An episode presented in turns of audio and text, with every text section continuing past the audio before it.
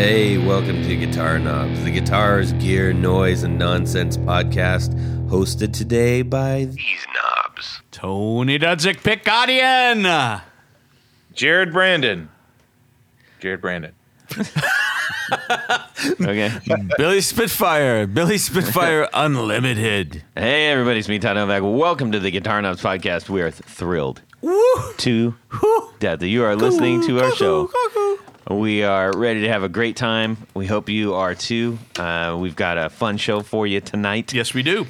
And uh, Billy, what do we do on this show? We talk about gear and, And stuff. perfect. Uh, Tony, care to elaborate? Well, in addition to gear and stuff, we like to talk about the boutique builders and the movers and the shakers. Yeah. And you know, this is boutique gear, things like guitars and amps and pedals, a lot of pedals, Yep. uh, accessories. Sounds like good stuff. It is good stuff. Yeah. You should listen sometime. Yeah. If you, if by the way, ladies and gentlemen, if you have, if you're like, I wish they would do a one-on-one on this, please send that to us. You know, we've we've got a list of a short list of things that we want to do one-on-ones on, but hey, you know, we're open. We're open to ideas and such. Yes. Uh, tonight's episode is f- called, I think. So if the title's wrong and I call it this, don't throw stones at me. But uh, it's going to be called Guitar Heroes. Hmm. Uh, asterisks. Asterisk. As- asterisk on the Guitar Heroes. So, um, without further ado, we'll get to that in a little bit. But we do want to mention that we have a fantastic way for you to get involved with our show. I'm going to mention it up front. How is that? Uh, it's on Patreon, and uh, it'll help us out greatly. So consider that as you're listening. Okay, we'll get to that at the end. Anyways, we need to thank say thanks to a handful of people. Road. That's right, Rode mics for providing our audio equipment and uh, all the good tunes that you're listening. The accoutrement. the, That's all the right. things, all the audio stuff. So thank you so much to Rode for providing that. And also, I want to say a big shout out to uh, John Esterly, Oh, yes, John. Sam Jett, Chase Gullett. Um, Bilgola Guitars. yep, Gun Street Wiring, and Tony Bolonsky. And You said Brandon Wound, right? I was just about to. And Brandon Wound Pickups for their initial thrust of involvement for the giveaway guitar. Yes. It was a really, really big deal. The for raffle. us. The raffle. I'm never going to get that right. it is a raffle. We are going to give it away to the winner of the raffle. And uh, I think, you know, it, it kind of spawned interest to maybe do some more of these in the future. I think that that would be fantastic. So Okay. we'll have to keep our eyes and ears open on what that might be and when. Let's do it. Don't want to jam up, you know, all up in one kind of thing. You know, we'll spread it out. This is a nice one, though. This is a really, really nice one. So, uh, if by chance we already gave it away by this point in time, I'm out congratulations. Uh, we will have heard the announcements and everything, but uh, I just want to say thanks uh, again to those guys for for putting together such an awesome thing, and for Steve Keys, who set up the uh, the Discord group that kind of got facilitated a lot. Oh, yeah. Absolutely. So cool. All right. Uh, aside from that, we're going to get on with the little shoe here. Let's find out what's going on in our music worlds uh, this week. We're going to start out with Tony Baloney Dudzik. Well, thank you. Yes. Thank you for my en- entire That's name. your royal name. yeah, it's Sir, actually. I've been What's knighted. going on, baloney? Well, you know, last time we got together, I talked about a special uh, musician's friend had a stupid deal of the day on a D'Angelico uh, Bedford HS. SH, semi hollow. Yes. And uh, so it came in. Um, I am really impressed for for as little as this guitar cost. Um, it's it's pretty impressive. I still need to do a little more tweaking on the on the setup work and a little fret, you know, uh, fret filing and and you know just some leveling and stuff because you know it's it's started off life as a I think they listed around eight ninety nine and and you know you can't expect a perfect fret job i think at that price level but you never know. Uh, but i'm overall i'm pretty happy. But the one thing i wanted to talk about is and i posted this on my instagram account is kind of a before and after. And i made a new pick guard for the guitar big big surprise um, but what i did rather than duplicating it exactly is i added a little panache if you will and uh, the th- the issue that I have is um, the the original guard above the pickups was straight across, flat, and this is a pretty curvy guitar. And I just there's there's kind of a contradiction there. So what I ended up doing was basically it's the same pick guard, except I arched the edge that sits over the pickups to give it just a little more curviness. So um, again, this is something that is not, you know, you know, something that that, that requires a, a ton of work, but um, it's just a little improvement, I think. In addition to the material improvement, I think I used a cream pearloid on it, and uh, I think it just makes the guitar look a little bit better. Um, so you know, if it's if it if you have a guitar that you say, eh, I'm not really happy so much with the way it looks, you know, give me a shoot me an email, send me a photo, and let me see, and maybe we can come up with something together. So it doesn't take a lot, Todd. It doesn't. Billy? Uh, my uh, Billy, what's your guitar what you doing this week? adventures this week. Uh, w- w- w- Whoa, okay. Let me let me. Were you on TV? it's like my lawnmower; it just won't go. Hey, hi. that's funny that you mentioned that, Jared. I was actually on TV this week playing. wow. Yes, I was actually playing acoustic guitar, which is not my usual Bailiwick. mode of uh, you know vibiness. Um, I was doing a show down at the Cultural Arts Center, the Priscilla Arts Hyson Cultural Arts Center Nice. in uh, Columbus, and they had asked me to do um, five. Well, they asked me to do art and music. They found out I was a musician. Yeah. They knew I was a painter, and uh, so I presented a conversations and coffee on Thursday um, that consisted of five original paintings and five original songs, Nice. and there was a story that tied each of those together. And um, yeah, it was a real cool deal. And it, but the room was perfect for acoustic. I was planning on playing, you know, like the uh, like an old, you know, arch, my arch top. Um, but the room was just perfect for acoustic, so I pulled out my old Ibanez, my '70s Ibanez Concord, which is a copy of a Gibson Hummingbird. Oh, that's cool. As a backup guitar, I had my uh, Gibson uh, Everly Brothers, uh, jump, uh, like a junior jumbo or whatever they call it. J185. Yeah, there you go. Thank you. Tony. That's pretty Yeah. cool too. Yeah, yeah, yeah. So, so, Yeah. and now, now this week my fingers are aching, uh, burning, and tingling, and Yeah, that'll do it. Yeah. but jumping- you know, I only missed a couple notes. It was pretty amazing. I was, but it's out there on. Uh, uh, let's see. Well, it was. It would have been televised locally on channel twenty two six, which is the Ohio channel, and it's out there on YouTube right now. Twenty-two six. Twenty two dash six. That's a channel. That's a channel. Yeah, man. It's yeah. It's it's How is that a channel? it's a, I think isn't it's that the- old isn't that the fashioned. channel? Yeah, it's old fashioned antenna TV, man. Yeah. yeah. That's yeah. the channel where uh, the governor the governor got on to talk about COVID. Yeah, Oh, right, right. okay. Talk about COVID. You know, they have they cover all the uh, like this week they covered the Martin Luther King event. They cover you Yeah. know, stuff going down on down at the state house. That's You pretty know, awesome. Okay. Yeah, yeah, stuff like that. So anyway, I had a friend that actually was like flipping through channels, and he's like, "Hey, there's Billy. What the heck?" That's Billy. Yeah, yeah, man. So, um, yeah, my uh, my my Everly Brothers guitar has the uh, tortoiseshell pick guards uh, on black. Yeah, so it's really all cool. black all except for the black. pick guard. It's Yeah, tortoiseshell. yeah, yeah, yeah. It looks yeah. like someone's and and, and the over, tortoiseshell is so showing dark it looks black too. But um, yeah, it's a pretty spiffy guitar. And the hummingbird is the classic uh, kind of reddish sunburst, Yeah. you know, thing. So, so anyway, it, it was fun, and um, it was so much preparation. Preparation, it was insane. Oh, wow. And um, Well, good. I'm because I because I did these songs that I haven't played for like thirty years, except to myself. You know, Oh, these are original songs Yeah, yeah, yeah. Oh. Sitting around the campfire. So I'd never really paid attention to whether I was singing a melody or singing notes, you know?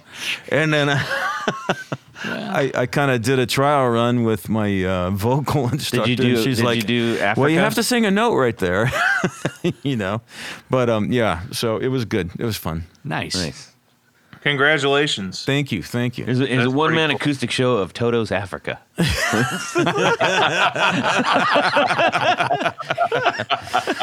No, I could say it was way better than that. Yeah, yeah, yeah, yeah. That's cool. probably That's was. very But it's out there on YouTube. Look up uh, Conversations and Coffee with Billy Spitfire. Love it. Yeah. That's awesome. Love it. Yep. Uh, Glad to hear it. How about yourself? kind of a little different uh, than usual. So when I was a, a kid, um, maybe seven or eight, uh, my brother and I used to watch VH1 and MTV when my parents weren't around because we weren't allowed to watch it back then. Um, very, my parents were strict about that stuff. Uh, but when you know we got a chance to watch it, uh, we watched you know videos, and one of the videos we loved to watch was the um, it was the uh, "Call Me Al," the uh, Paul Simon song. Oh yeah, yeah. Yeah, I think that's what it's called. You can call me Al. And uh, and then when I got older, I actually listened to that Graceland album, and that that album to me is one of the most. I think that's probably my absolute favorite Paul Simon album out of all of Paul Simon. Uh, you know, Simon and Garfunkel included, because he he went to Africa and he went to Africa at a very tumultuous time, and and uh, met up with some musicians, um, and they got grooves going and all that kind of thing. And he wrote this record, and his attitude about the the album Graceland was, you know, I don't, I can do whatever I want because ever since you know the the early days of my career, I've been writing hit after hit after hit after hit, and he did, except for the the very last album he did before that was actually his first flop. There were no hits. I think it was called Something in Bones uh, album, and it was very forgettable. So he's like, you know what? I'm just gonna go do what I want, and he did. And that that Graceland album came out, and what that album does to me, just the the different music and the instrumentation and the way the musicians, his backup musicians, and the way the band performed, um, the bass, the the fretless bass player, um, they they were mostly African. The the uh, the folks on the record, the musicians, and they were they were amazing. So I I absolutely love that music. So you get a little bit of African culture, uh, music culture, in with one of the best songwriters of all time, arguably, of course.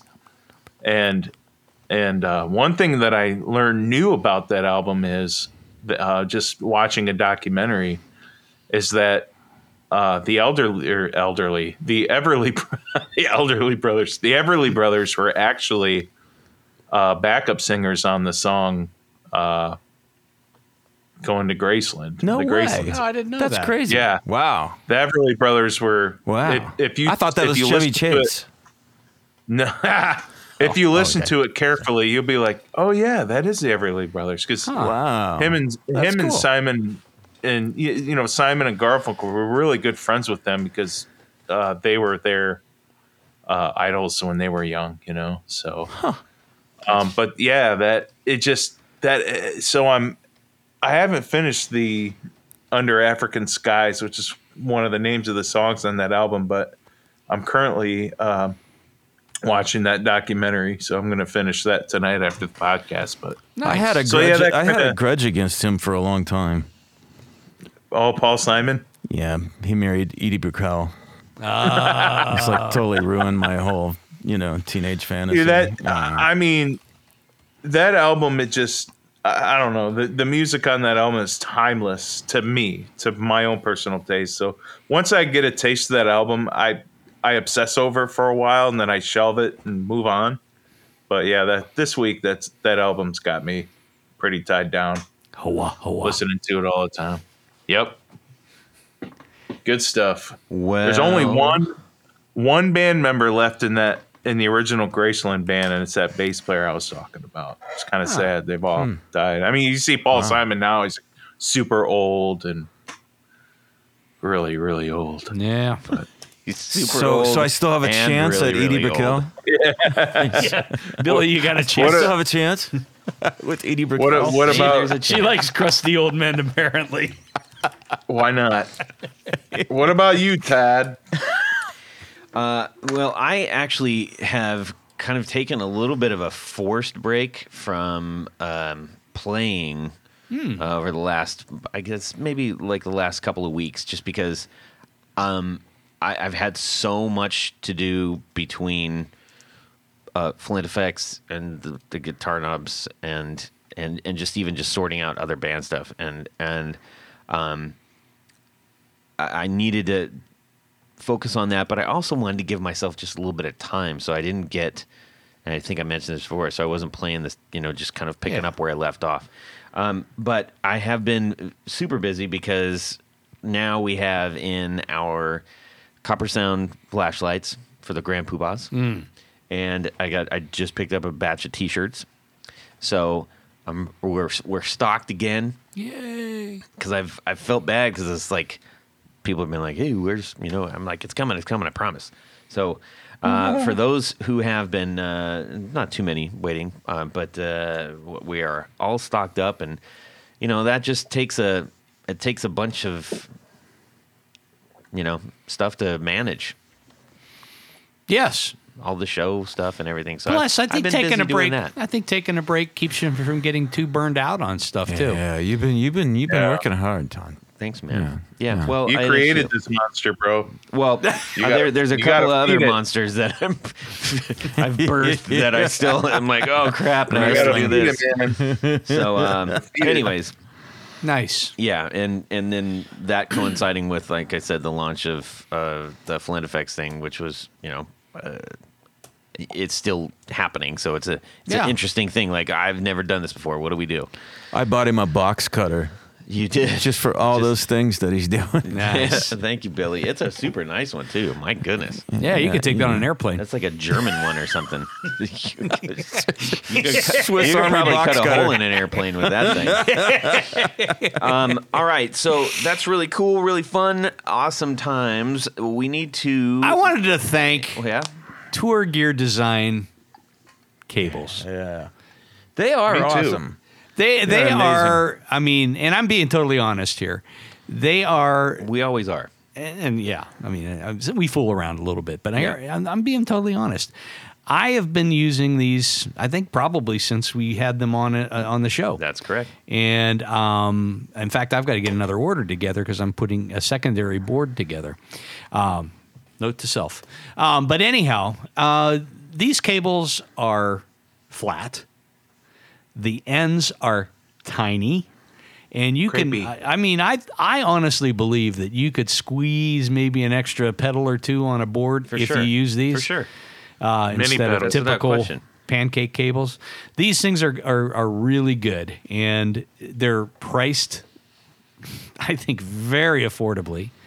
If you're putting together a pedal board, it is a no-brainer. You really Yeah. do Yeah. have to check these out. And Yes. period. End of story. It's like just do it. just do it. So go over to bulk is better. that is right. So you go over to Tour Gear Designs and uh, fill out a big, big, big order. When you get down to the checkout, you go down to the uh, coupon code and you enter in the guitar knobs, all one word, all lowercase, and you're going to save an extra 10% on your entire order. And you'll get these things fast. They come out of Canada. I don't know how they get them here faster than our normal postal service, but they seem to show up within days. So that's that's my glowing endorsement.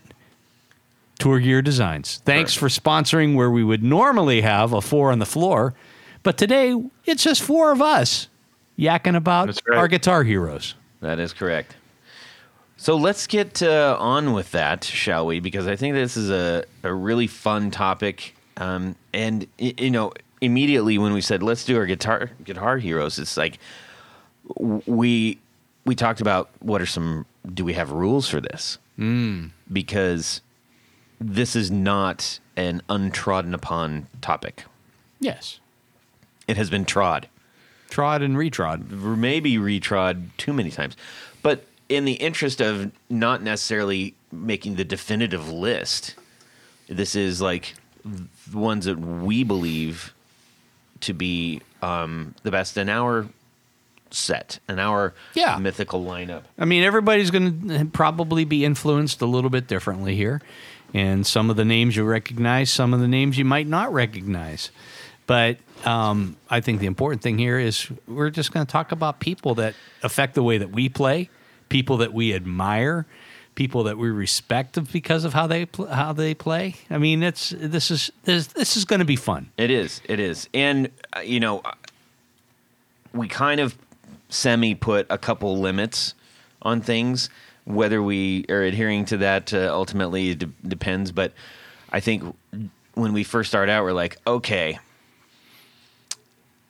if we just rail off, you know, the givens, it's, Yeah. we, we all acknowledge that. Yes.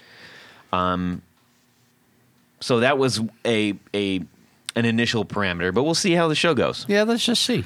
I was reluctant to that, but I Well, think let's I can. let's I think I just can- go in. So well- how are we going to do this? Are we going to do one at a Let's do time? one at a time, Okay. like like Christmas gifts. Like Christmas. Okay. all right. Um, Who's first? I'm gonna say Billy. Why don't you start? Okay. I would be glad to. My uh, one of my well, he's no longer living, but No. uh, one of my most recent uh, and uh, also one of my most sustaining over the years he- guitar heroes, Syl Sylvain from the New York Dolls. New York Dolls. Dolls. Okay. Um, the New York Dolls had two guitarists. That is The true. one that always gets mentioned is Johnny Thunders. That is right? correct. He's got the name, right? He's got that, you know, crazy, you know, attack and style, right? But to me, he's perfectly balanced out by Syl Sylvain, Yes. and they play off of each other. And Syl is is a lot. Uh, to me, he's a lot more musical. he definitely is. Um, he's a lot more clever with his chord um, structures and creations. Um, he's clever how he creates those chords at different spots on the guitar neck um, and makes them very rhythmic Yeah. and, and very melodic at the same time. He is. He's definitely a uh, a super versatile rhythm guitar player. Yeah. Yeah. And and and actually, fills pretty- in fills pretty- yeah, and a good pretty lead player lead too. player too. But as a because, like, songwriter, yeah, I I, I totally agree yeah. with that. And I let's just get. We're gonna have to do another one where we're just mentioning um, the who who maybe is a collective list, not a collective list, a collective list of the greatest rhythm players. Oh, not a bad idea. Not You a know what I mean? idea. Because that's Not a, a that's idea. that's not necessarily who's often seen as a Right. quote unquote hero. Right. But I Billy to you and me, Right. like I'm, Right. uh, you know, Yeah. our list would look very Well, similar. I think. You know, I mean, I uh, when I play guitar, okay. So to, to kind of support this uh, reasoning for Syl being one of my heroes is that in bands, I, I love two guitar bands, okay, and I love playing rhythm and I love playing lead. Mm-hmm. Um, I couldn't really tell you which one I like more. Maybe it is lead playing, or maybe it is rhythm playing, but um, I like the interplay between guitarists, and and not all guitarists can do it. And I think Sylvain is one of those just perfect players Yeah. because he can pull it off. He can, he can throw in the riffs where you know Johnny's not necessarily thinking about you know Yeah. that that that little piece that needs to go in there that little snippet. So a perfect example is the song "Looking for a Kiss." Yeah. Um, and throughout the whole thing, Syl is just laying down a cool line. He's throwing in little. there is a really great riffs. back. Yeah, it's just he's painting. He's painting. Uh, to me, it's like he's painting the landscape for everybody else to play upon. Hmm. You know, he's um, and he's just creating such beautiful rocking stuff. Yeah. You know, That's, So, I think that's, great. Yep. And he looks nice in ladies' clothes too. And the late and the ladies love how he looks in clothes too. Oh my god! So I saw him live one time at, at a real small local venue down here called Bernie's Bagels. Ah. Uh, he was doing a spe- a one-off show with Glenn uh, Matlock. uh, Oh, the, bass, the original bass player for Sex Pistols. Right. Okay, and they were both playing acoustic guitar that night. But um, after the show, you know, I was gonna go up and say hi to Syl. You know, I was like, well, I'm five feet from him. I should say something to him. I could not get closer than five feet to him because he's just surrounded by a mob of girls, just like Yeah. loving on him, just like. It's like, what is it with this guy, you know? But he, you know, I obviously, Steve- obviously like, uh, I'm just like all the other girls out there. I way. love him, you know. It's like, Yeah. yeah, he's just he's just got this, you know, this little buzz of a a personality. charisma. Yeah, yeah. Well, let me. It Can I, so- can I just share a, Yeah, yeah, a quick story? Because Yeah. I took my daughter, this is probably 20, 25 years ago, uh, to Borders Books. Mm. And Sylvain was doing um, uh, a quickie tour Get out of here. Really? on acoustic guitar, and uh, he played like a you know a 10 12 song set at Borders bookstore wow. and I had my daughter with me, so I, I bought his new album that was or CD that was out, and I took it up, asked if he could sign it, and he said, "Yeah, yeah, yeah." And he said, uh, "Is this your is this your daughter?" Yeah, yeah. I said, "I said, yeah, it's my daughter." And you know, I said, "This is Sylvain Sylvain, and this is Rachel." And uh, he says, "I just want to thank you for bringing your daughter." not in a not in a creepy way. No, no, right, right. but he was like He was, really like, appreciative. Appreciative that you were How much sharing- for yeah. your daughter? How much for your wife? No, nah, no, no. He, he was very cool. Yeah, yeah. He's like that. I mean, he because he's he seems genuinely interested in sharing music with people and Yeah. with generations and keeping it going. Yeah. know? that's just the way. That's he a is. good one, Billy. All right, Jared, why don't you go? truthfully, the style that I play uh, has you know is because of you know two easy low hanging fruits, which I won't talk about, but I will Oh, mention. just Jimmy go ahead and Page mention and them. Slash. Mention Mention them. them. Well, you know, you know Jimmy Page and Slash, Okay. but you know, just in the spirit of you know being a little different and not having a repetitive subject on the show, which I do respect. Uh, I'm going to say Mick Ralphs.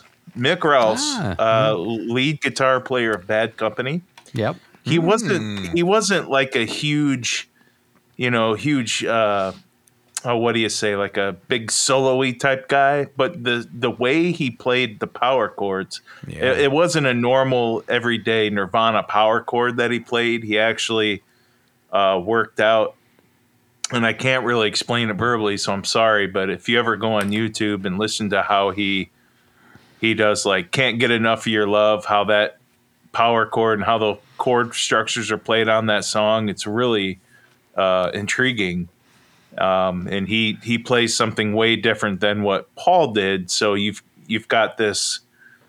It just sounds two dimensional instead of just maybe this you know deciphering if there's two guitar playing guitars playing or, or not excuse me um, it's easy to tell that there are so just his inno- innovative way uh, of playing chords and uh, and yet still um, carrying the lead as well is something that I've always looked up to and respected. And I did see them live in 1999 when they they did their tour when they first got the original members back together.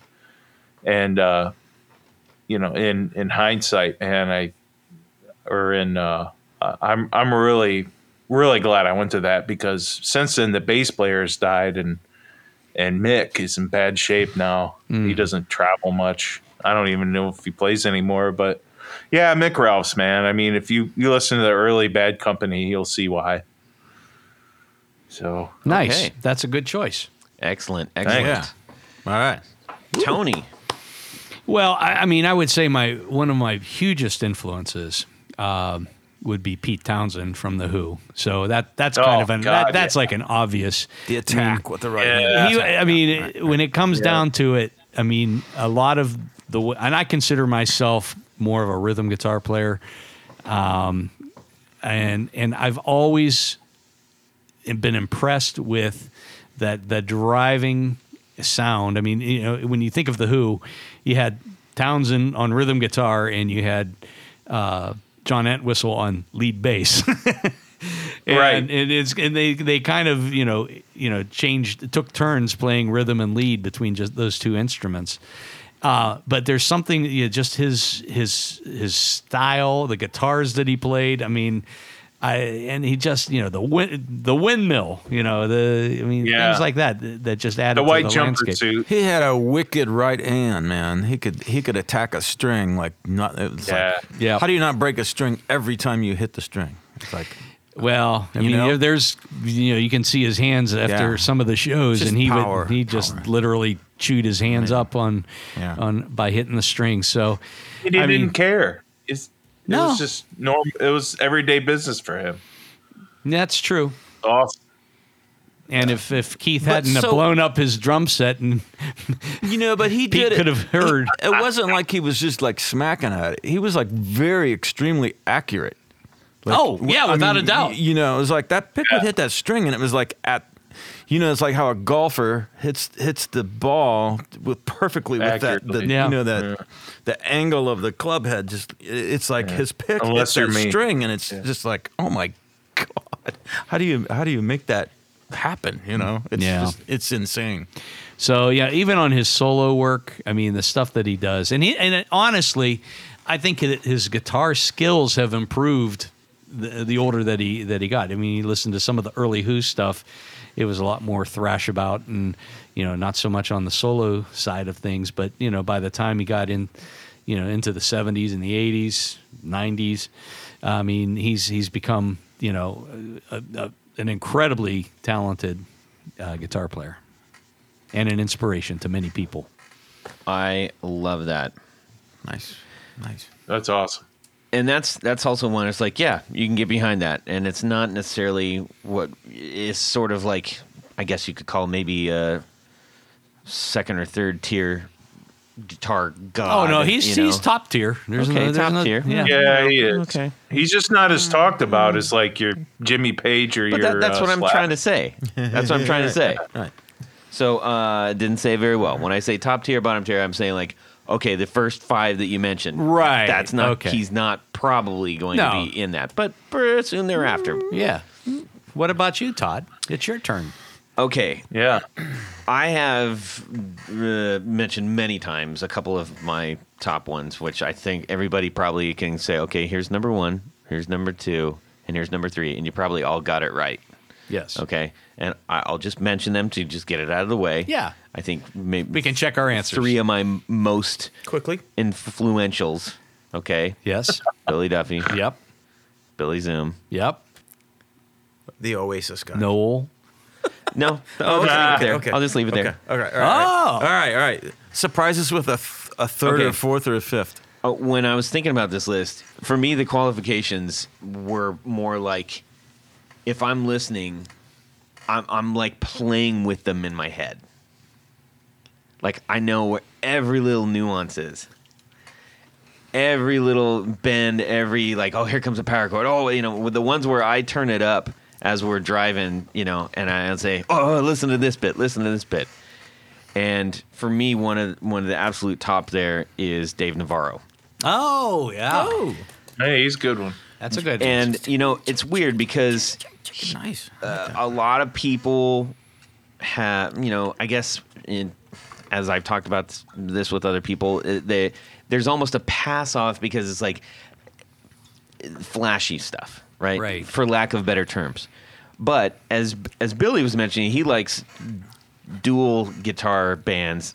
I tend to sit in the pocket of like single player bands. And he is able to carry songs to such heights and take them to places where you think like I mean a perfect example is like, you know, going 3 days from you know from their their third album uh, is like it's it's epic and it just keeps getting how, how can you go three crescendos up from the first one and and he's a large largely you know responsible for doing that as one of the four of the band um, and I also think it it ha- it must be difficult to carry so much of that guitar because when you think about it, it's like th- it's constantly moving and shaping and going. They don't go like here's a ver- here's here's a rhythm. You know, it's it's it's it, it's so much looser Yeah. than that. Um, I think Frusciante is another uh, a person who who's able to do Yeah. that really well. Yeah. But I gravitated more towards towards the power of uh, of Navarro on that one Yeah, good pick. and um, like- I'm- being I'm- able I'm- to mix all behind that. at the time, you know, like the, the LA metal and the and the, uh, and LA funk, and also like some some real like deeper like soul stuff, and, and just a freaking flawless player, man. It's just fantastic. Nice. Yeah, nice. That's a good choice. And tasty effects to go Oh with yeah. it. I mean, I, I, uh, nobody been- else sounds like him. Can- Nope. nobody else can Nope. sound like him. It's even really even weird, if right? even if you choose the same effects, you, just, you can't sound like him. if Yeah. you can It's pick so those out, hard. there's Yeah. um, you know, uh, I don't know. There, there's there's one trick on Pigs in Zen that he does that I still am like I don't even know. How, I I don't know how this happens, but it, it sounds like if you if you uh, put a wah into a Leslie speaker, you know, it's it's like wow, how did, how did this happen? You know, and I that would always like amazed me when I was listening younger, and and um Nice. and what a spectacle on you know on Yeah. stage. So, anyways, Nice. Dave Navarro I like that. I like there, that. and these are by the way. I- eh, we we've got lists in front of us, so it's not like we just said, "Well, these are the three Da da da da. Yeah. It's like we're crossing people off, going, "How can I cross this person off? It's not fair." Yeah, that's true. How about you got another one for us, Jared? Of course. So, well, wait, wait, wait. Yeah, Gotta go well, we could go for- back. We can go back to we'll Billy. Go back to Billy. Back to Billy. Ah, okay. Okay. Um. All right. So. Oh, Billy was first. Yeah. This one. I'm sorry, Billy. That's okay. That's really okay. That's okay. No, Billy. Um, okay, so uh, bear with me on this one. Uh, this is this is a little bit of a deep dive because it's not that well known, if if he's known at all. But to me, he's my hero, Mick Green from the Pirates. Okay, that's a deep cut. That's a deep cut. Uh, he's he's in the vein of deep. players, English British players, um, like along with Wilko Johnson with Doctor Feelgood, um, or uh, Chris Spedding, played with like uh, Bryan Ferry, and some Everybody. of that kind of stuff. Yeah. Uh, but Mick Green was one of those players uh, who he was in a single guitar player band, okay, but he played rhythm and lead simultaneously. And he had a way of doing it kind of like Terry Kath in Chicago, but he had um, he had this um, it was just a percussive way of keeping the rhythm going, but then always pulling off a lick you know, you know, that had some melodic flavor to it in the middle of it.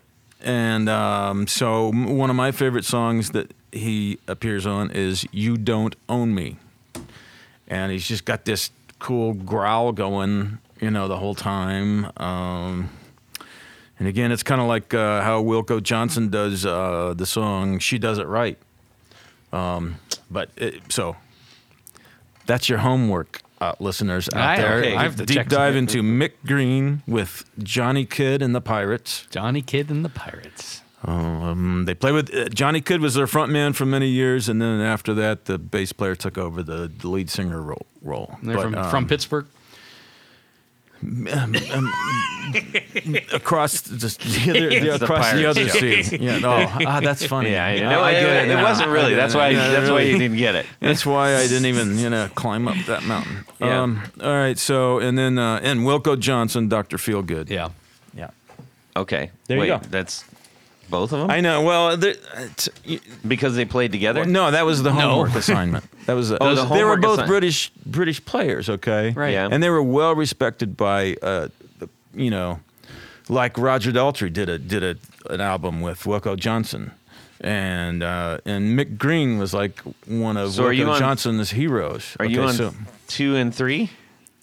He was assigning I homework. I was- I- We I have was to assigning listen to Mick Green. because I, I mentioned. but while you're listening to Mick Green, you Uh, might okay, as well just- listen okay, to yeah, yeah, Wilko all right. Johnson. So, It's a two and a yeah, yeah. That's all right. Okay. Okay. Yeah, yeah, yeah, yeah. I was just checking. Yeah. I'm, I'm just trying to get this straight. Yeah, yeah, yeah, yeah, yeah. Okay. Yeah. Anyway, Now, Jared. Homework Now, assignment. Jared, go ahead, Thank Jared. you. All right. So a guy from Akron, Ohio, Joe Walsh. ah, Oh.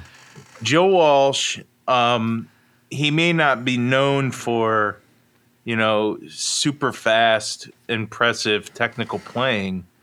However, his riffs that he's come up with, um, you know, during his solo work and with the Eagles, uh, I've always had a, a deep respect for.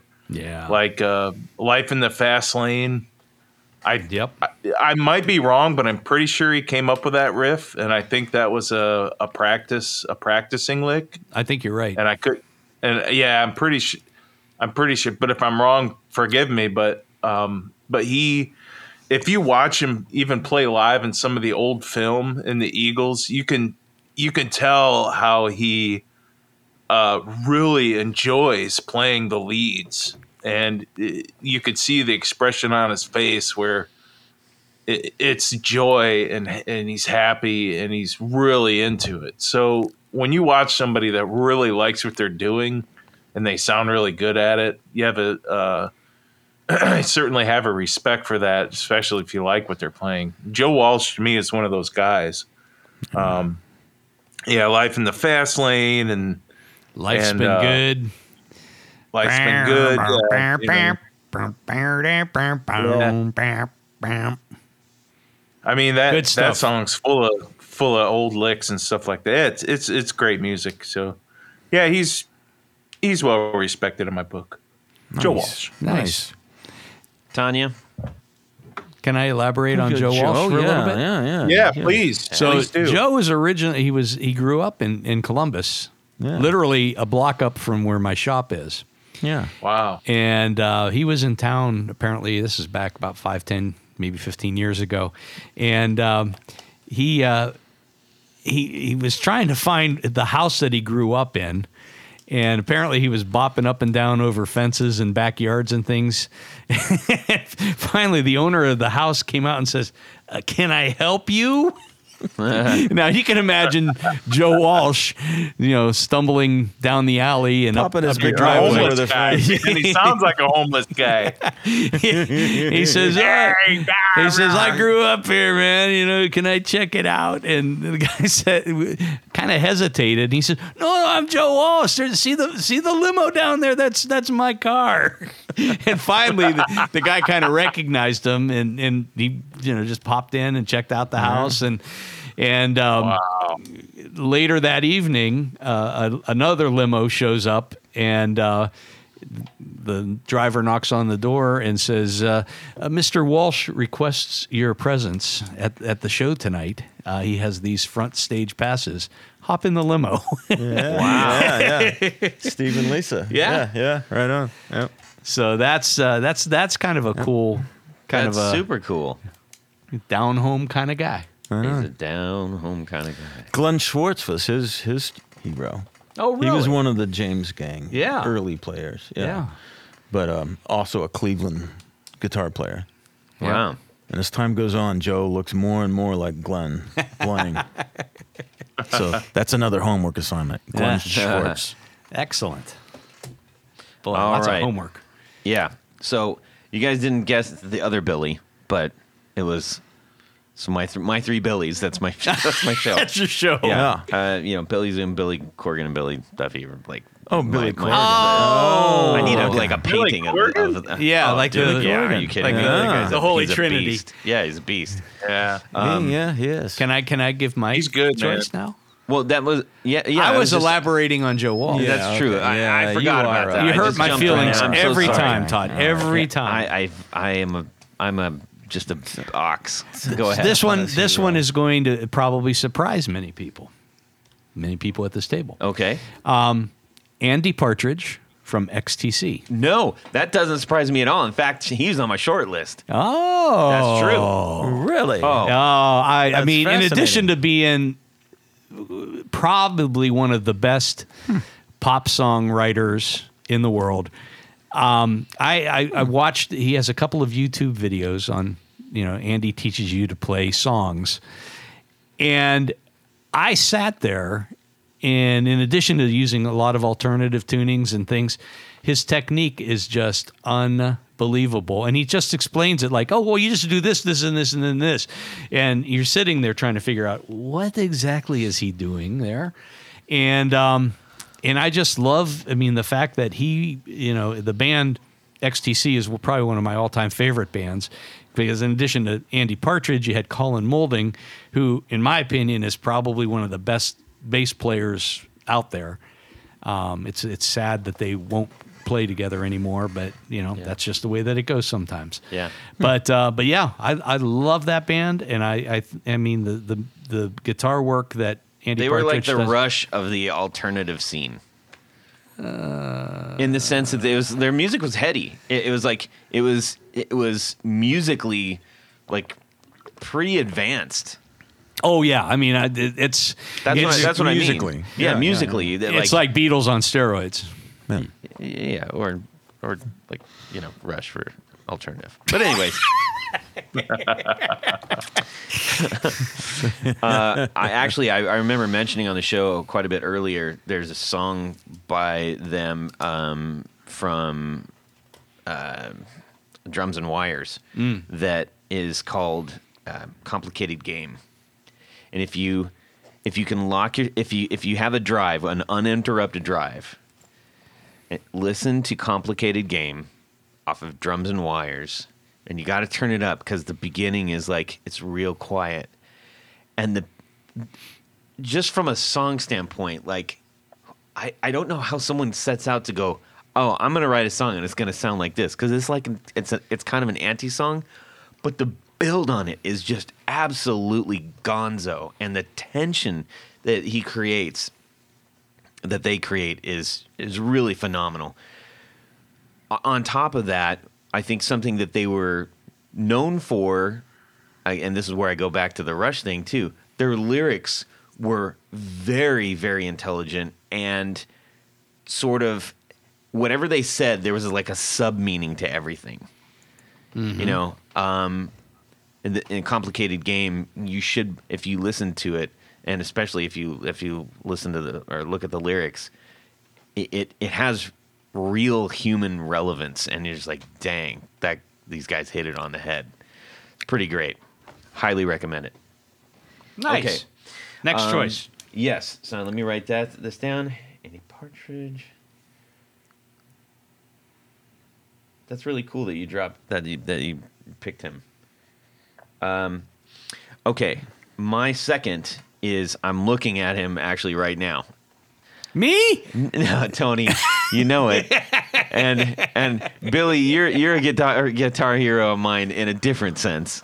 Truly, I love. I stand. I, I always go to your Well, shows. You know, I'm always there, yeah, and I'm always taking true. pictures, and I'm always true. rooting for you. But again, if I think about who, if I'm listening to, whether I'm consciously listening to or not, I'm right. I'm like playing with them uh, because I, I, I like I've memorized all of the little subtleties and everything. That's when I think you know you're like that's my guy, right? So number two is Johnny Marr. Ah, that's a good one. He was on my list actually, but um, I'll cross him off. I, I mean, he set the set the tone for a, a lot of music in the early '80s, and I mean, he kind of created a, his own method of doing this and, and doing the music, which is like I'm gonna not play the I'm gonna play the chords, but not in a altogether. I'm gonna pick all the chords out. Yeah. And, And what- rhythmically, I mean, he was- rhythmically. I mean, just the the the the things that he came up with, the phrasings and the you know being bold enough to to to create things in in I guess an alt rock scene, whatever that was. You know, you could say earlier that in the middle of a of a song could go like so sweet and so soft and then so dark and then so bright and have he was all over the place. Oh, yeah. But he put them all together. And the discography that they have is just i mean you can listen to it for a very long time. And the fact that he's still playing you know i mean i went and saw him when, when he came here a couple of years ago. I'd love for him to come back. Um, but i i really love listening to him play guitar johnny that's marr that's a good choice. And, that, and as I said, he's on my list too. we're all writing things down furiously uh, let's see here let's go back to billy Okay. Um, all right. This one is a. This one's a little. This is another double, okay and I'm only saying this because they do appear on one album together, and the album is Mambo Sinuendo, which is Ry Cooder and Manuel Galban. Ah. Okay. So um, Manuel Galban is a Cuban player, and Ry Cooder is American, but he's done a lot of different um, world type, you know, um, arrangements and, and collaborations with people. Now was he? Was, But that Ry part, was yeah. he part of the Buena Vista Social? Club? Yes. Okay. Yes, correct. Yep, did that whole thing. Yeah. Yeah. Um. So just a lot of like. Um, how can I describe it? Um, it's simple, but it's also ethereal. Um, Ry Cooder does a lot of things with like just a um, a simple flat guitar strung on the top simple bridge, real old school single coil pickups, and he just gets it to sing. You know, kind of like Jeff Beck can just make the strings sing. Yeah. Ry Cooder has just a, a certain feel, a touch, Yeah. especially on that album. Um, now, some of his other stuff, maybe a little more, I don't know, a little different flavors. He does a lot of different flavors, but I guess maybe that's his strength is just flavor. It's flavor. okay How about that? that sounds good So I try I try to do things like that when I play guitar too. You know, it's like throwing in some of those some of those things that just um, carry the emotion of the music and um, not necessarily standing out and jumping in your face, but um, become essential to the song. Nice. I like your style, Billy. That's why we're friends. Jared. Yeah, I'm gonna have to go acoustic on this one. And uh, somebody I talked about early is Paul Simon. Bob Denver. Gilligan. Uh, You're thinking John Denver. No, Bob Denver. Oh, Bob Denver. yeah, Gilligan was a fantastic player. You didn't know that? I I, said- I didn't know that. no, I, I said Paul Simon. Paul Simon. Yes, back to Paul Simon. I think Gilligan played the ukulele. okay, Paul Yeah. Simon. But you already Like- said Paul Simon. Okay, go ahead. No, I, I talked about Paul Simon in the album for my guitar. Of the, Yeah. or my Yeah, yeah, yeah. the guitar thing of the week. No, Paul Simon. The reason, and I'm I'm not going to talk about it. And when I think of him as a guitar player, I don't think of him uh, on this album at all. I his really early stuff that he came out with, really early, you, like not- three a.m. Are you talking about the his uh, Simon and individual- Simon and Garfunkel, like- okay. Wednesday three or two, three a.m. Is that the album? Uh, something But like that. Yeah. Yeah, so I mean, the really early stuff you can his he he is a fantastic acoustic guitar player, really good, and uh, the melodies that he plays and all that kind of thing, and, and his style that I've never been able to master. If you try to play like him on like a simple, just a simple song like uh, um, the boxer. It's really hard to play. Like I can't finger pick like that. I I can finger pick right, but not not proficiently to that like this how the song goes. So I really respect the way he plays and, and what he's written just you know for acoustic guitar to accompany his singing. No, I uh, agree. I mean, That, his that that sticks out to me. his. I mean, in in terms of sing, singer songwriters, I mean, you'd be hard pressed to you know keep him off of the top five list. I mean, he is really quite good. I mean, and, and you're right. This the, what he was playing in this finger picking style uh, is is really uh, you know something to be envious of, at least for me. And you know what's interesting too? He plays that. I don't know if, if you guys have ever noticed. He's got a black Yamaha that he's had for like forty years, and Yeah. it uh, and it sounds so good. Yeah. It's like I I want to see if they sell those models. You know what I mean? Or if you can find one of those, or if it was just made for him. You know, he also But, uh, he played a lot of the small-bodied guilds like the F20s and the M twenties. uh, Yeah. in the in the early days. So he, he was a Yeah, he was a guild. they look like guy. full size on him. You, you know how he kept those so nice for so long? How? because he has multiple ones. I Uh, no, know. he he takes really good care of the guitars. He, he puts simonized wax Yeah. on them. Uh, Come on, Tony. it's Paul Simon. Yeah. this might surprise some people, but maybe not. Uh, Glen Campbell. oh yeah. Oh my gosh, yeah, man. I mean, time. Glen Campbell, in terms of great so- songwriters as well as great guitar players, um, he, you know, was part of the original Wrecking Crew. Uh, Wrecking Crew Yes, were he was. the backing musicians for umpteen million hits, including the Beach Boys and Tommy Tedesco. Yeah, and Tommy Tedesco was part of that group. Carol Kaye. I mean, there, I mean, there were some really incredible players in that group. But the thing that I found interesting um, about Glen is he could not read music, like me. like you and like me. I'm just Yeah. like so Glen Campbell. So he'd be in the wrecking, you know, there they'd be in a session, and they'd put music down in front of him, and you know, of course, these cats like Tommy Tedesco and all these, you know, they're just absorbing it, and he would say, "Can somebody just play this for me once?" So I know what's what's going on, and he, and then from that one time playing, he would He'd figure out better than all of them. yeah. Yeah. And then, you know, after that, he went on to do uh, some incredible solo work. He had a TV show back in the 70s.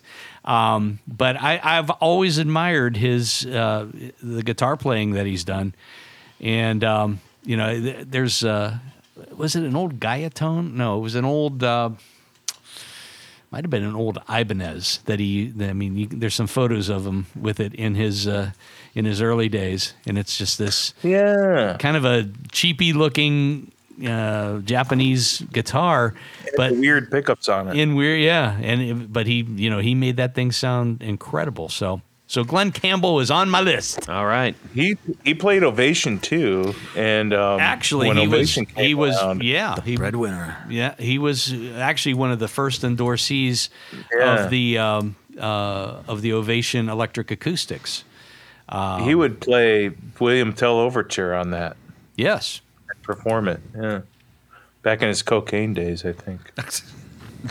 Well, personal failings Before aside, he got fried on the line Yeah. out in Wichita. Wichita, Anyways. Wichita line man. all right. Uh, okay. So I think. b- I, I had one more burning one. Okay, Since I, can we- I wait. laid out some obscure Well, ones. hey, yeah, oh, oh, okay. Go ahead. All right, all right, all right. we'll, we'll, we can go four. Can we go four? yeah, well, if we have time, We- we let's got- do we it. got some time. Let's go four. Top four. um, all right. Did you do your third one yet, Todd? I, I'm about to do my third one. Okay.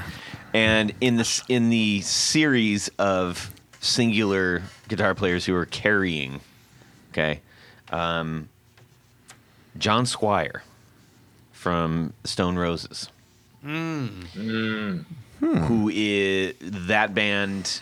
If you're not familiar with the Stone Roses, More homework. They, homework. They basically kicked off the entire, um, for lack of better terms, what was termed uh, Brit uh, Brit rock for whatever you know. Say there. Neo Brit rock. Yes, the second. Uh, yes, I guess you could say in the in the uh, late '80s and into the early Canadian 90s. Brit rock. rock. right? um, and he's not uh, a uh, he's not a, a, a huge presence, but he's a quiet presence on stage, and the the musicianship of of the three people actually playing the music and then Ian Brown singing, those three guys playing together was was they made remarkable music and they just absolutely ignited an entire wave of of of music like that. When you listen to his his stuff, you're not sitting there going, "Oh, here comes the expected guitar part." He tastily worked in riffs that didn't override the song. His solos weren't just going on because you know we got to fill time and here's a solo. He, he was really, really thoughtful and tasteful with the the playing that he did. And if you took his music out of the song, you'd be like, "Wait, where'd the whole song go?" But if you put it back in, you can't. You don't say, "Oh, this is." I, I, this is a John Squire song. It, it, so I think to the point that Billy made a little bit earlier, it's like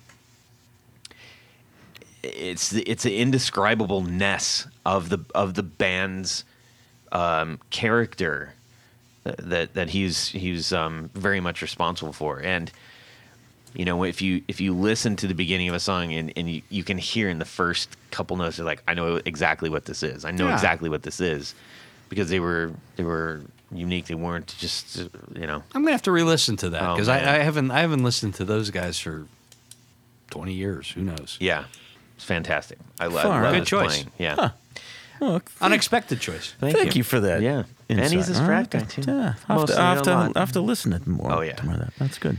Um, all right, Billy. Last final final fourth. Okay, my fourth round. round. Okay, and, and this one it re- really is probably more obvious than any of them.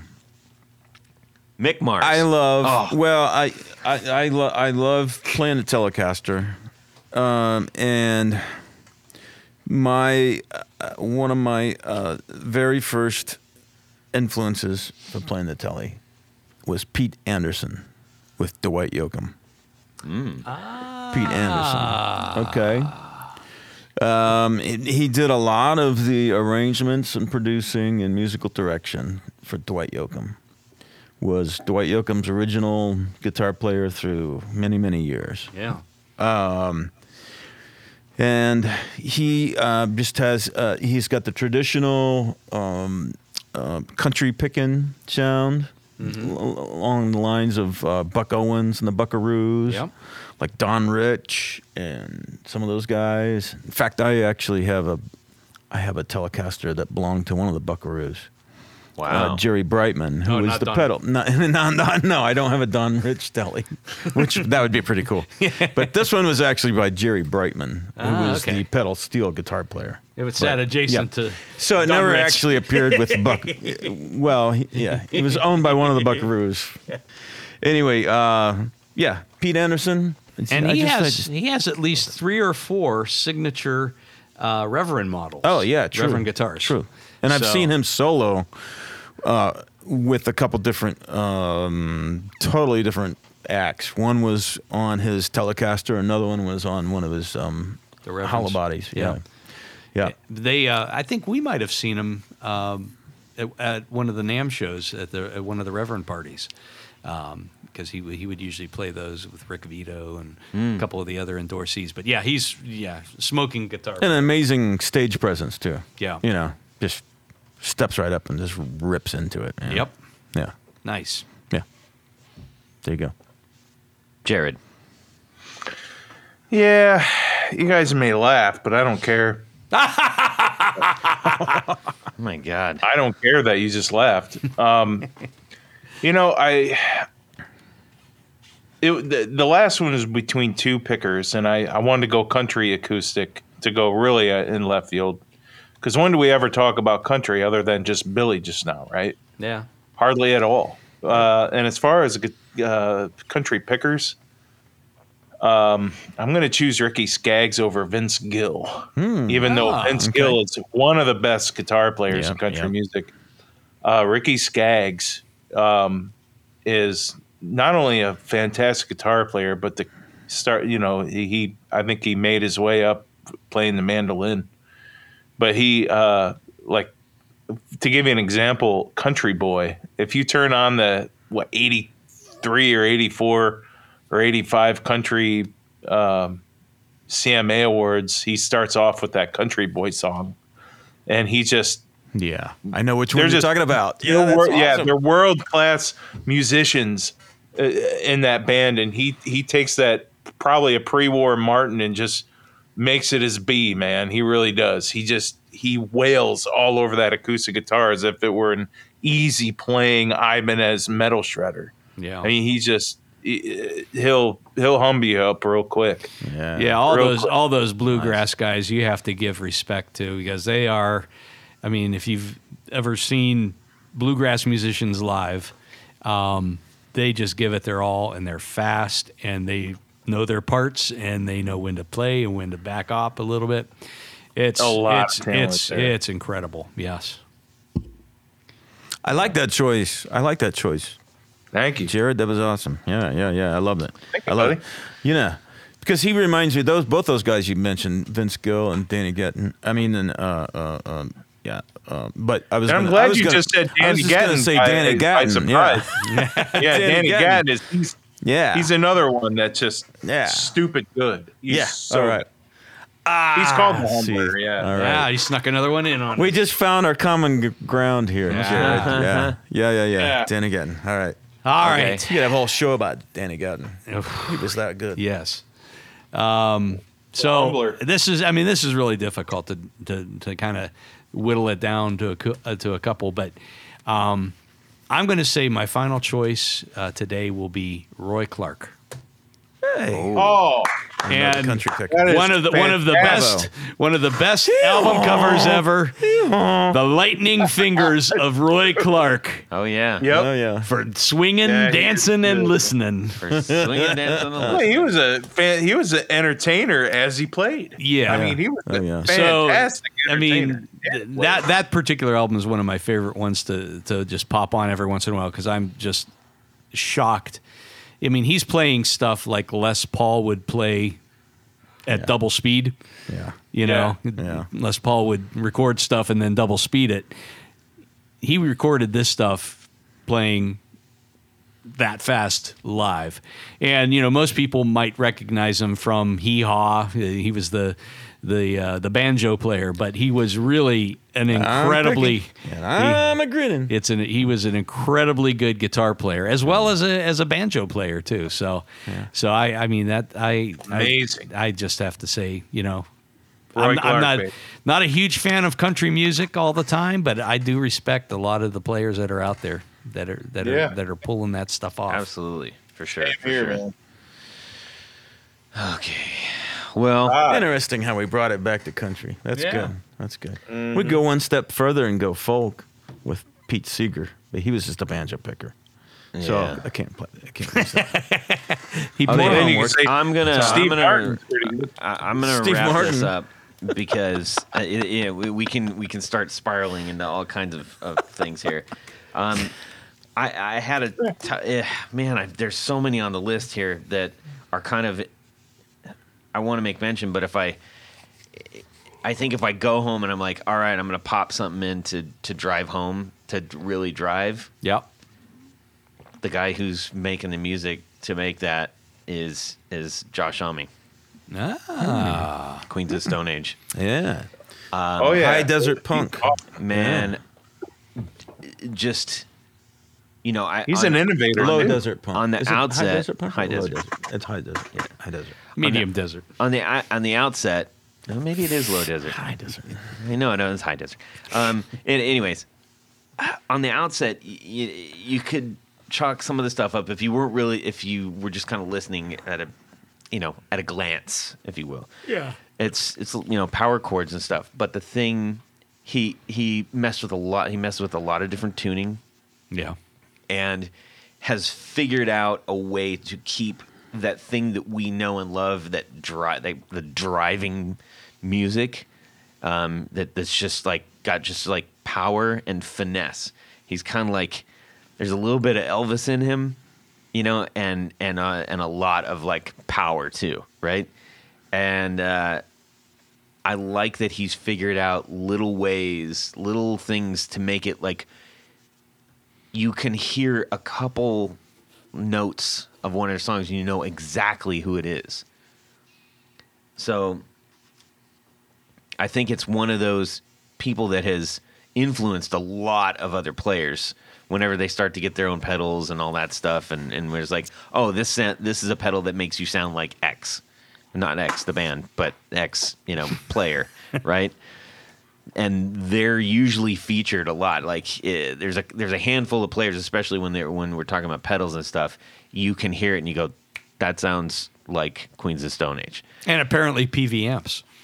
Well, and and apparently PVMs. um, and I think, it, like for my own playing, I have to balance that power and also little bits of interest, like flying around a little bit, like like some of the other players I've mentioned uh, that are other influences on me. But like at the at the bottom of it, man, it's got to pump. It's got to pump, and he's like the king of that in my book. So. Uh, Good one. There you go. Yeah. Um, well, there are many, many other people that were Oh, not God. only on Oh, our list, God. but I, I but know. let, let's just let's just Marco stop and- Peroni, Phil- Adam and yeah. Ed. Phil Keaggy, man. Yeah. Phil Keaggy. Okay, all right, stop. Time out, time out, time out. My God. Neil And Giraldo. I mean, come Okay. on, man. Marty Stuart. yeah. There are a John lot Fogerty. of people that were Brad Paisley. Okay, all right. That we're that are at the top. They're gonna be like, "What about this guy? What about this guy? What about?" And, and hundreds. the, the, the, the, the super obvious ones: David Gilmour slash Jimmy Page, Jimi Hendrix, Stevie Ray Vaughan. Blah blah. blah. I was like, Right, right. yes, yes, to all those things. But beyond that, if if you if you take that away, like who who else is is there? Not just in high regard, but who do we really light up when we hear? You know, and that's kind of what we were talking about. You know, so. Uh, Nice. Don't throw rocks. Don't say, "I can't believe you guys didn't mention this person." This is just, you know, Yeah. we have We a, got- a ton of people that we didn't mention. Guitar So- Heroes Unite. yeah. Maybe we'll have to do a number two, Yeah. a follow up to this. And I, I think even talking about, you know, um, Well, maybe it would be good to get some feedback from our listeners. I would love to get that. So please send that to us, and we can. We'll be happy to read off a, a handful of yours. yeah. top fours. Okay. Yeah, let's do that. Uh, well, we we just did. Could we do that, Todd? Klein. I'll, I'll make a note Yeah. to to do it. Yeah. It's just- Yeah, we can go on for days. I could That's go on why for we do this show. So yeah, we'll I do a- love we'll do a guitars. I love get. Can I just say I love guitars. I, know, love man. guitar players. I love that you love I love guitars. it. Oh it makes me God. happy. Okay. Uh, all right. So on to or would you rather? Ladies and gentlemen, it's time for that game we like to call Would You Rather?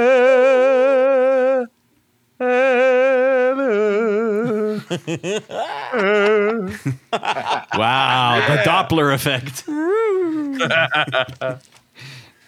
So, uh, in the spirit of the fantastic show that we just provided, uh, we are going to change it up a tidbit.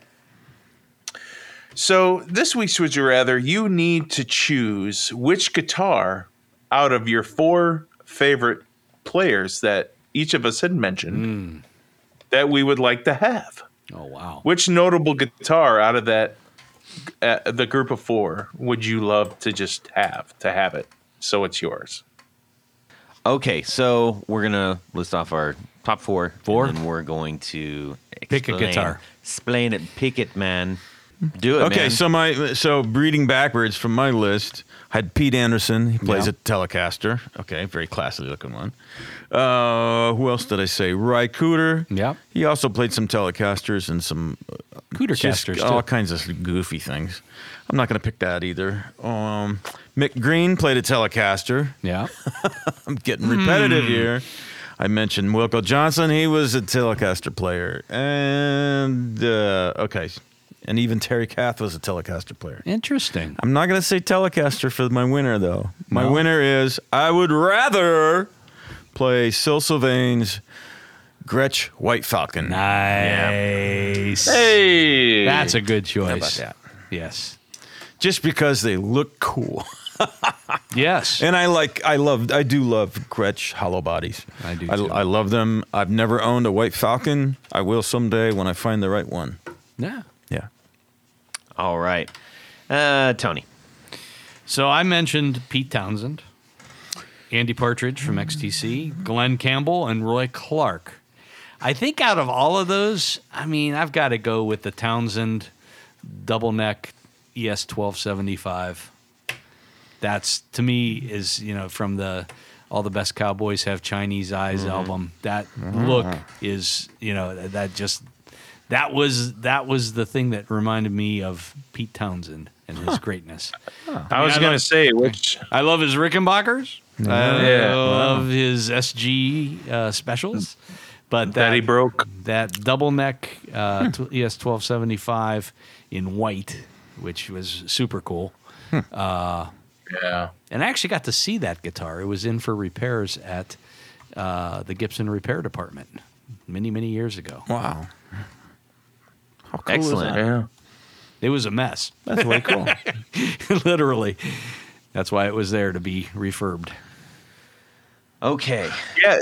So I also saw a bunch of the Les Pauls that he broke in the 70s Oh. over at Lay's Guitar Repair. Oh yeah, yeah. And uh, the collectors owned them and actually had Dan put them all back together, which Those- is pretty cool. Those are the ones that have the mini humbucker in the middle.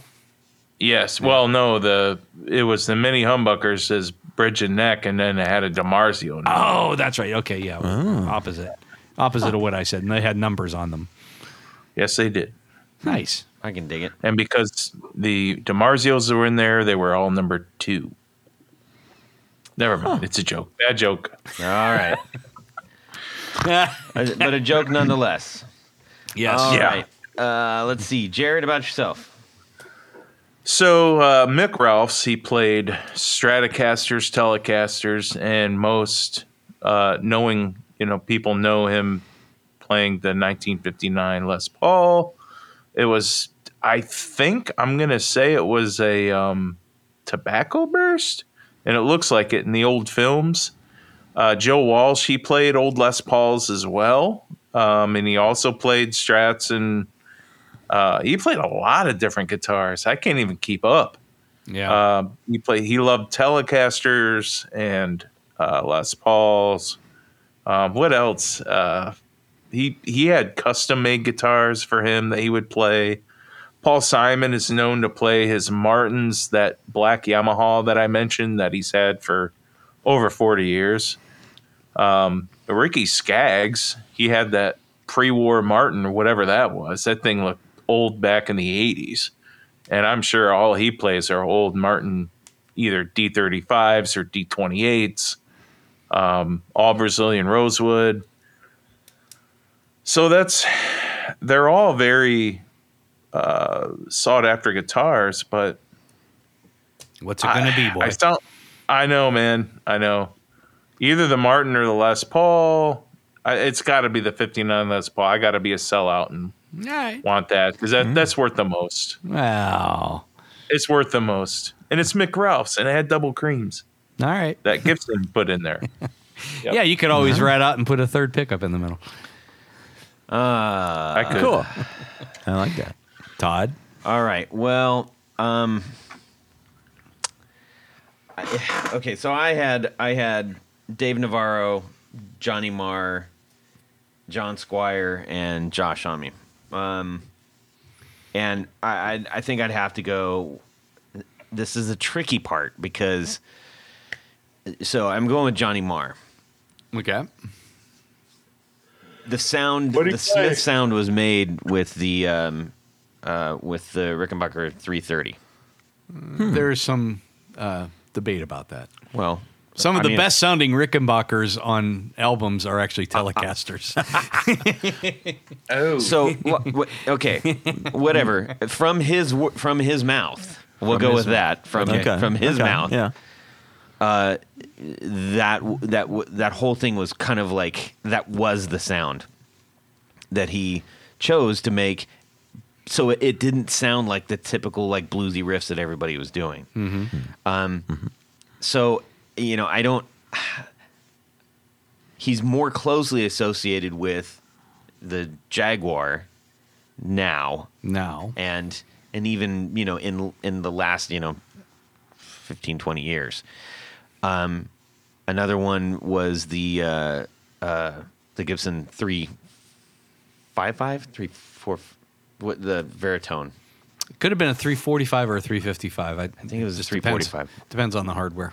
Yeah it was gold hardware with Gold that- hardware was a yeah 355. then. 355 and um but but that is not, it's not like what he's like super known for so like i think it would be interesting to have the guitar that kind of helped start it all off um eh, you know at least in what he was really known for back Yeah, then. no, I agree. So- I, I, I, you know, yeah. I mean, I, live. I would like always- to play the other ones more probably than the Rick, but it would be pretty amazing to have like, Oh yeah. no, that's that's the one. So. Okay, that's a good choice. Yeah, I'm gonna I'm gonna I'm gonna be on Ricky Island for a little while. They're a little weird to play, but Yeah. Yeah.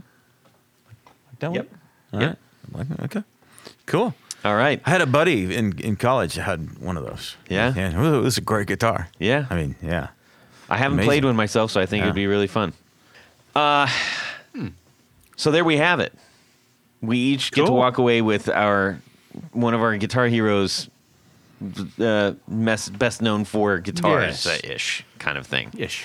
Um, you know, most of these players had lots of different things. They, you know, every once in a while you get one who's like, no, that's the one. You know, but uh, anyhow, we have some people to thank. Yes, Todd, because at this point of the show, there's a very special group of people that we love to thank. These are our executive producers. Now, an executive executive producer is Todd alluded to earlier, helps make this show possible.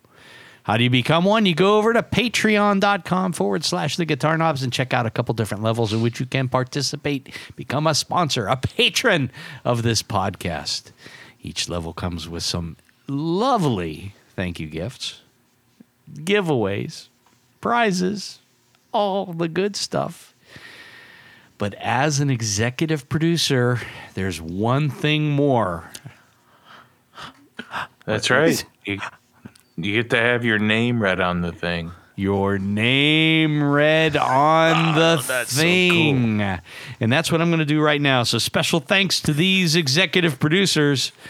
Moon Guitars, Vader and Pedals, John Helverson, Rick Calhoun, Trevor Gunberg, Elad Mizrahi, Mike D, Richard Kendall, Mark Garton, Matt Hart, James White, Justin Jones, Anthony Jamalero, Bill Gulla Guitars, John Esterly, Anthony Lathrop, Stefan Lamb, Michael Senchuk, Ken Sayers, Doug Christ, Darren Gregory, Tom Barazin, Rusty Sneeden, Ralph Gottschalk, Don Kloss, Gregory Randall, Brett Hogarth, Eric Hemmer, Stuart George, Michael Furman, Andrew DeHaan, and Andrew Bell.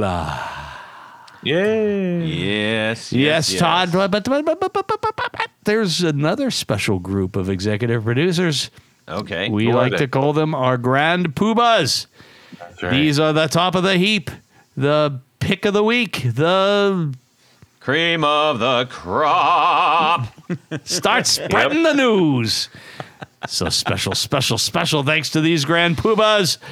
Tommy Manusco, Ricardo Iguereda, David Kaminga, Brandon Wow Pickups, That's right. Hex Matos, Michio Murakishi, Bob Crouch, Jack Cadian, Sam Jett, Dr. Demo, Tyler Rhines, LSJ Music Company, John Williams, James Pennington, Adam Johnson, Steve Keys, Cody Foster, Science of Sound. Oh my god. Brian Robison, Jonathan Jarosik, Corey Nigro, Michael Van Zant, Tim Nowak, Jonathan Daly, Martin Cliff, Sean David Poe, Billy Spitfire Unlimited, Wow. and Congregation Gear Demos. Thank you, thank you, thank you. Indeed, indeed. Thank you all so very much. Uh, well, this has been a super fun time. Good job, Tony. Thumbs up from Billy over here. Yes. Um, we would really love for you to check us out as far as supporting the show. And if you like what you hear and you want to keep on hearing more, How do you do that, us, Todd? Well, you go over. Do you do what he just said? Patreon.com forward slash the guitar knobs. Okay. Um, we need to uh, go around the horn and just fi- figure out where we can get a hold of everybody. Billy, how about yourself? You can reach me on Facebook or Instagram, Billy Spitfire and Billy Spitfire Unlimited. Perfect. Nice. And Tony. why don't you go over to pickguardian.com? That's a good place to start. Check out some of the things that I offer. Uh, shoot me an email. There's a link right to the email. Check out my Instagram page. I just posted something there yesterday. I don't do a lot of that, but every once in a while, I'd like to give some some, some ideas. So, you know, check it out. Shoot me an email. Let me know what you need, what you're trying to do. I will make it happen for you. Pickguardian.com. Awesome. Jared. If you want to send me a message, Instagram, jared.allen.brandon. Send me a message. Perfecto. Uh, okay, my turn. I get to load up right now. You can send me an email, Todd at the Guitar Knobs. You can also DM me on Instagram. We would love to hear what you have to say. Share your thoughts, your hopes, and dreams with us, and tell us what your four uh, guitar heroes were. Yeah. Yeah, we'd love to feature that. I also want to direct you to flinteffects.com. That's all spelled out. Uh, if you own a an HX Stomp uh, or a new uh, Eventide H90 or uh, one of the, the Hotone, Hot Tone, whatever they call it. Hotones! Uh, yeah, uh, Ampero 2. Um, we've got a solution for you there that's going to help you out, and it's called the Stomper. Go check it out and get one for your unit. How's that spelled? Stomper. S T O M per. No, I meant the Flint part. Oh, F L I N T E F F E C T S dot com. Okay. And uh, check my band out, the Valentinos, on Spotify. All right, go listen to it while you're whilst and at the same time that you're driving uh, for some good old uh, hard punching rock and roll. Ladies and gentlemen, thank you so much for listening to us blather on. We had a great time. We hope you did too. Have a fantastic guitar weekend. Subscribe. Yeah.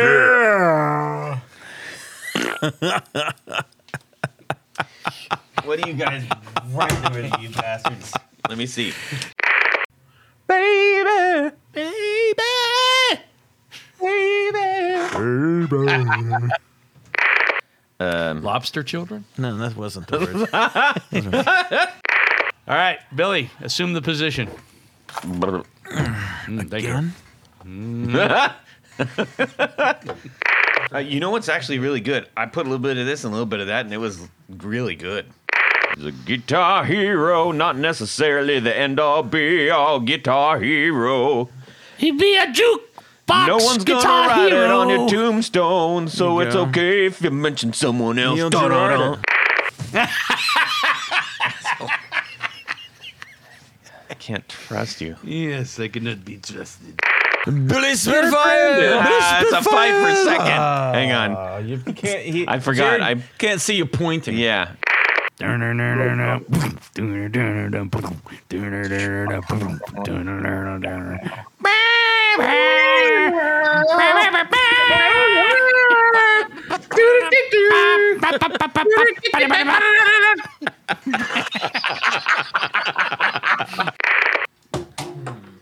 This is really hard.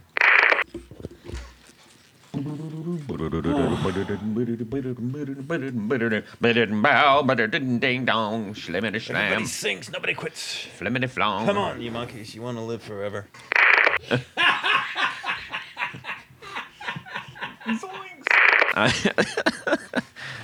And away we go. Well, that's it for these knobs. Please visit our Patreon page at patreon.com forward slash the guitar knobs. Visit our website at theguitarknobs.com for all of our past episodes, four on the floor blog, and other good stuff. You can connect with us on social too at our Facebook page and share your gear and stories on our Facebook group. Also, be sure to check out our Instagram at Guitar Knobs. Catch you next time.